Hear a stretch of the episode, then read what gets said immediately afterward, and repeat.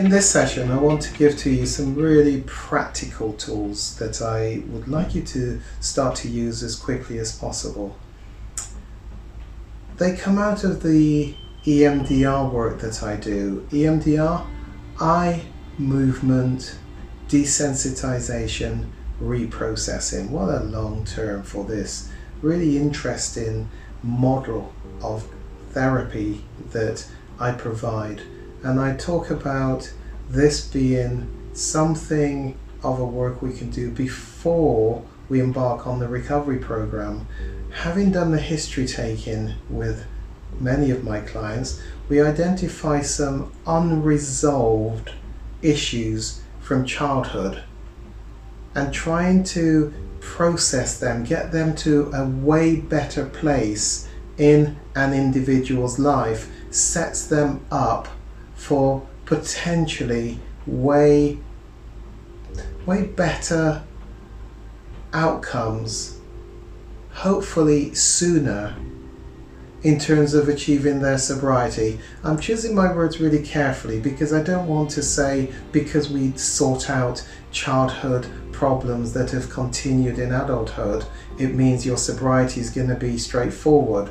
But what it means is the base on which your self soothing was established and often kept going because of trauma, stress, tensions, and the brain finding coping strategies for managing that in childhood by resolving those issues, processing them, putting them into a way better place where they're no longer problematic in your life, even in adulthood, then of course the basis on which the repeated patterns of sex, porn, love addiction behaviors were predicated is removed, setting you up for a much better platform for springboarding off of to achieve your sobriety. I hope that makes some sort of sense. So, what I want to give to you are some tools to help you when the going gets really tough, when you're triggered and you're finding it really difficult to get back control over your emotions.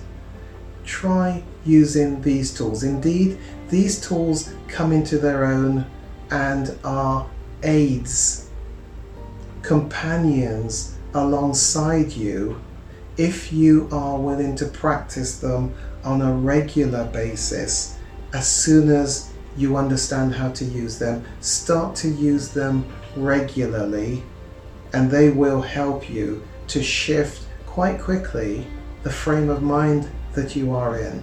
So, coming out of my EMDR work, they're given these terms the four elements. I will attach them to the notes for this particular session so that you have got them to read through again for yourself. But it begins first of all in you finding something that you can wear on your person, on your body throughout the day that your eyes are not familiar with, and therefore through the day can act as a trigger point to say, scan your body, what mood, what frame of mind, what emotions are going on? Are you feeling upset, in a low mood, stressed, anxious, tense? That represents a trigger to remind you to use these tools. Not sure if I put that very well. Let me just say it again. So you find something, in this case, this band, I can wear it on my wrist, and when throughout the day my eyes catch sight of this item, I am reminded to just scan my body, metaphorically speaking, and see how I am feeling. If I am feeling in any way in a negative mood, then that is a reminder to use these tools. The first of those tools is Earth. Earth it sounds very new agey, but I hope you, you, you, you don't mind the term so much, but understand the description of each one. So, Earth is all about am I grounded? Am I physically present? In other words, there is this term called dissociation. When, as individuals, some people feel very anxious, very stressed, they may actually dissociate. What is dissociation? It's my way of describing it, but dissociation is something about I separate from myself. You could call it a sort of a out of body experience. The way I view it actually is when somebody is dissociating, it's like they become a hot air balloon, a part of them, and they're floating off. And what we want to do is bring that other part of them back down. In other words, it's a bit like you're sort of Jekyll and Hyde, two different people, two different persons in one. A part of them finds a way to just go.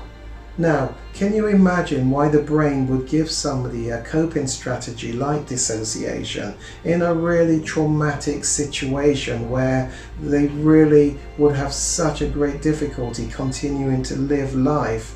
And I often use it's it's not the best of examples, but I guess by using it you perhaps understand it. The child abuse situation where can you imagine a young child, a family member constantly going to their room and sex childhood sexual abuse is taking place. The child can't escape.